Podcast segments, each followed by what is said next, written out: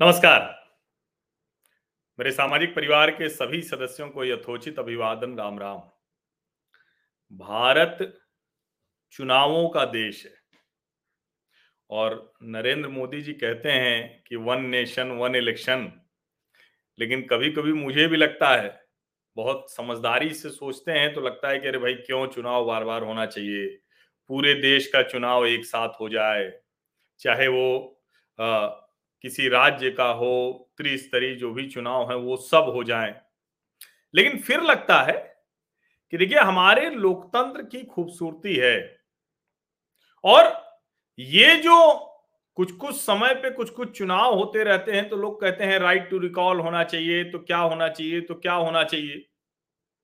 मुझे लगता है कि चुनाव एक साथ और ज़्यादा राज्यों के हो सके, इसकी तो कोशिश की जानी चाहिए। लेकिन शायद ये देश के लिए बेहतर है, लोकतंत्र के लिए बेहतर है कि बिना राइट टू रिकॉल जैसी चीज़ रखे, बिना ऐसा कोई कानून बनाए, भारत में जनप्रतिनिधियों पर, सरकारों पर दबाव बना रहता है। अब जैसे दिल्ली का उदाहरण लें तो दिल्ली के उदाहरण के आधार पर ही आप देखिए 2015 फिर 17 फिर 19 फिर 20 यानी 14 15 17 19 20 लगातार चुनाव हो रहे हैं। और अब 20 में 19 में नरेंद्र मोदी जी आ गए, सातों सांसद उनके जीत गए तो 20 में अरविंद केजरीवाल आ गए, फिर से विधानसभा पूरी उनकी हो गई। और 22 का चुनाव फिर से आ गया है एमसीडी का। अब फ़र्क क्या आया है? फ़र्क ये है कि जो पहले एमसीडी थी, वो तीन हिस्सों में थी।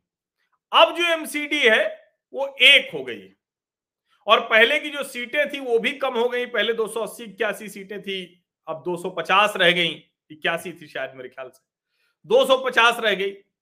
और ये जो एमसीडी का चुनाव है, ये बड़ा रोचक है, क्योंकि आम आदमी पार्टी ये दावा कर रही है कि इन चुनावों में वो एमसीडी की सत्ता पर काबिज हो जाएगी।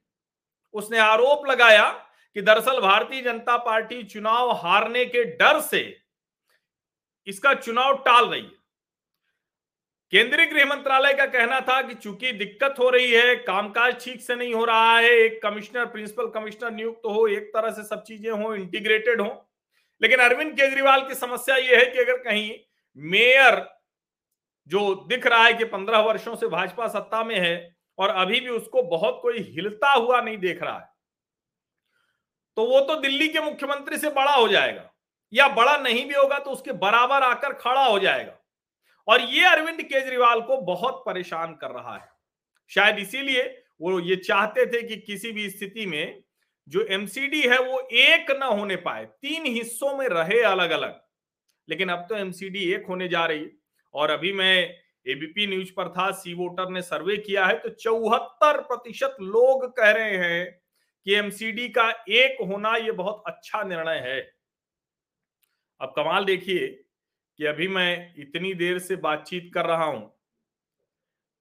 चार मिनट हो गए और इसमें मैं जो बात कर रहा हूँ, वो भारतीय जनता पार्टी और आम आदमी पार्टी की बात कर रहा हूँ।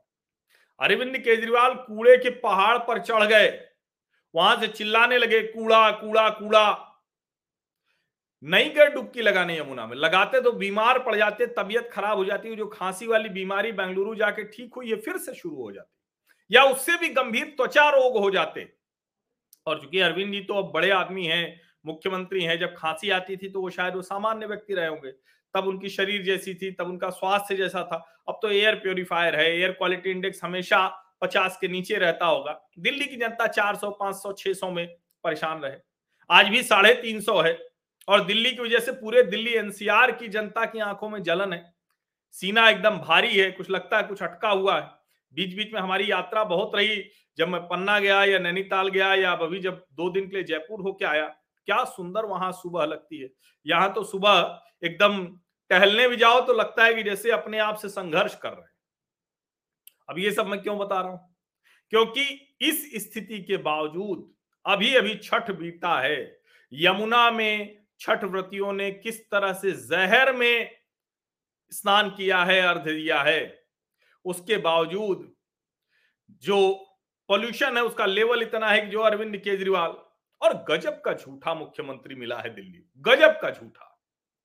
पंद्रह से लगातार ये व्यक्ति कह रहा था कि हम आपको यमुना में नहलाएँगे अपने परिवार के साथ, आपके परिवार के साथ हम नहाएँगे। ये व्यक्ति कह रहा था कि यमुना रिवर फ्रंट बना देंगे। अब साबरमती का पासंग तो नहीं बनाएँगे, वो लंदन की टेम्स से बताते थे। फिर वो कहते थे कि अरे, हवा एकदम साफ़ कर देंगे क्योंकि पंजाब वाले मानते नहीं है, पंजाब, हरियाणा, उत्तर प्रदेश इन सबने किया है। हरियाणा में तैंतीस प्रतिशत मामले बढ़ गए, पंजाब में बहत्तर प्रतिशत बढ़ गए। पंजाब में किसान जो है वो अधिकारियों को बंधक बना ले रहे हैं और भगवंत मान सरकार कुछ नहीं कर पा रही। सबसे ज़्यादा पराली जिस ज़िले में चल रही उस ज़िले का नाम है संगरूर, जहाँ से भगवंत मान सांसद हुआ करते थे, उनका गृह जिला है, हार गए, एक खालिस्तान समर्थक को सांसद बनाने का रास्ता दे दिया। इस सब के बावजूद एमसीडी को लेकर जो एबीपी सी वोटर का सर्वे है, वो क्या कह रहा है, वो मैं आपको बता देता हूँ। ढाई सौ सीटें हैं यहाँ। चुनाव में कह रहे हैं कि 42 प्रतिशत मत मिलेगा भारतीय जनता पार्टी को। आम आदमी पार्टी को 40 प्रतिशत मत मिलेगा। सिर्फ़ दो प्रतिशत मत पीछे बता रहा है एबीपी का सर्वे हालाँकि ये मुझे अभी अप्रत्याशित लग रहा है। और कांग्रेस पार्टी 16 प्रतिशत, अन्य दो प्रतिशत। इसका मतलब समझते हैं इसका मतलब ये हुआ कि कांग्रेस पार्टी के लिए संकट बहुत बड़ा होने वाला है, क्योंकि जो सीटों का मामला है 118 से 138 और आम आदमी पार्टी 104 से 124 कांग्रेस को सिर्फ़ चार से बारह सीटें मिल रही है, अन्य को शून्य से चार। इसका मतलब ये हुआ कि एबीपी सी वोटर का सर्वे कह रहा है कि बहुत ज़बरदस्त मुकाबला है। एबीपी सी वोटर का सर्वे कह रहा है, वो जिसको कहते हैं ना, कि बहुत ज़बरदस्त एकदम माहौल बना हुआ आम आदमी पार्टी का। हालाँकि वो ये भी कह रहे हैं कि दिल्ली के लोग प्रदूषण के लिए आम आदमी पार्टी से ही, जो कहते हैं ना कि सबसे ज़्यादा उम्मीद लगाए बैठे थे और सबसे ज़्यादा निराश हो गए क्योंकि आम आदमी पार्टी ही उनको जिम्मेदार लगती। और सच भी है अब जरा देख लीजिए, लोग कहते हैं किस मॉडल पर? तो भारतीय जनता पार्टी जिसने कहा था हम प्रदूषण कम करेंगे, वो प्रदूषण कम करने के लिए एक्सप्रेसवे बनाती है। वो प्रदूषण कम करने के लिए चौदह लेन का एक्सप्रेस हो ईस्टर्न पेरिफेरल एक्सप्रेस हो वेस्टर्न पेरिफेरल एक्सप्रेस हो, दूसरे काम करती है। जो कूड़े का पहाड़ था उसमें उनका सांसद है तो वो सांसद भी गौतम गंभीर जो है, वो क्या करते हैं? वो मशीनें लगवाते हैं, ट्रॉमल मशीनें कौन सी आती हैं, जो कूड़ा काटती हैं, उससे धीरे धीरे कम होता है। वेस्ट टू एनर्जी प्लांट का उद्घाटन किया, लोकार्पण किया गृह मंत्री अमित शाह ने। और अरविंद केजरीवाल ने क्या कहा था? यमुना साफ़ कर देंगे, हवा साफ़ कर देंगे, पराली को घोल ऐसा बना देंगे कि सब सोना हो जाएगा। और अब कह कहेंगे, नहीं, ये तो पूरे उत्तर भारत की समस्या है, हम इसमें क्या कर पाएँगे? केंद्र सरकार कुछ नहीं कर रही। केंद्र सरकार से ये आदमी लगातार लड़ता रहता है। लगातार अरविंद केजरीवाल सिर्फ़ और सिर्फ़ सरकार चलाने के नाम पे लड़ते रहते हैं। सरकार का जो पैसा है, उसको विज्ञापनों में खर्च करते हैं। अभी कहा जाता है कि अरविंद केजरीवाल की पार्टी सबसे ज़्यादा पैसे डिजिटल एड कैंपेन पर खर्च कर रही गुजरात में। अब गुजरात में उन्होंने कहा कि टोपी वाला दिखना नहीं चाहिए। ये घोषित नहीं होता है, लेकिन अघोषित तौर पर यह है और आपको कहीं भी रैली में अरविंद जी के मंच पर कोई टोपी वाला मुसलमान नहीं दिखेगा। उन्होंने कहा कि दिखना नहीं चाहिए, मुसलमान तो मजबूरी में हमें वोट देगा ही दिल्ली की तरह। लेकिन किसी भी कीमत पर दिखे नहीं, जिससे उसकी वजह से हमारे हिंदू मतों का नुकसान ना हो। अब ज़ाहिर है, इसके बावजूद अगर दिल्ली के एमसीडी के चुनाव में एकदम जिसको कहते हैं ना कि दिल्ली एमसीडी के चुनाव में अगर मुसलमान वोट उनको दे रहा है, दूसरा वोट दे रहा है, क्योंकि अगर वो नहीं वोट देता तो कांग्रेस का मत प्रतिशत इतना कम और आम आदमी पार्टी का इतना ज़्यादा नहीं होता। तो अब आगे जैसे जैसे चुनाव बढ़ेंगे उसमें दिखेगा, भारतीय जनता पार्टी यहाँ अभी कैंपेन शुरू करेगी, लड़ेगी, लेकिन कैंपेन में कोई आम आदमी पार्टी भी कम नहीं है। जिस कूड़े के लिए उन्होंने भारतीय जनता पार्टी को जिम्मेदार ठहराया, भारतीय जनता पार्टी एमसीडी उसके सांसद काम कर रहे हैं। और वहीं आम आदमी पार्टी का विधायक है उसी क्षेत्र में, वो कहता है गर्व से कि हमारे यहाँ कूड़े का पहाड़ है। वो नहीं बताता कि उसने क्या किया। और सांसद गौतम गंभीर है, वो जाके वहाँ कहते हैं कि हमने मशीन लगाई अपने फंड से, सांसद निधि से, हम कह रहे हैं कि इतना कूड़ा घटा है धीरे धीरे हम घटा देंगे। बहुत बड़ा पहाड़ है, मुश्किल है। और दिल्ली वालों के लिए हर तरह से मुश्किल है। हवा, पानी, ज़मीन, सब कुछ खराब है। लेकिन सोचिए कि यमुना बेहतर होंगी यमुना में झाग न दिखे, इसके लिए और केमिकल डलवा दिया। तो अब आप बताइए कौन सा मॉडल है? और अगर इसके बावजूद आम आदमी पार्टी, मुख्य विपक्षी पार्टी एमसीडी में बन जाएगी, भारतीय जनता पार्टी के बाद नंबर दो पार्टी हो जाएगी, गुजरात और एमसीडी ये दोनों चुनाव कांग्रेस का भविष्य तय करने जा रहे हैं। कह रहे हैं राहुल गांधी की हम भारत जोड़ो यात्रा पर निकले हैं। अच्छी बात है ये। तरह तरह के चित्र खिंचा रहे हैं, डांस कर रहे हैं, कोड़े मार रहे हैं, पता नहीं क्या क्या कर रहे हैं। जिन प्रशांत भूषण ने उनके रॉबर्ट वाड्रा के लिए कहा था कि इसने बहुत बड़ी संपत्ति कब्जा कर ली है, जाने क्या क्या बोला था। अगर उनके साथ हाथ पकड़ के वो चल रहे हैं, आज पता नहीं क्या क्या कर रहे हैं। लेकिन जहाँ चुनाव वहाँ अगर नहीं लड़ रहे हैं तो यकीन मानिए कि ये कांग्रेस के लिए उसका भविष्य तय करने वाले ये दोनों चुनाव होंगे।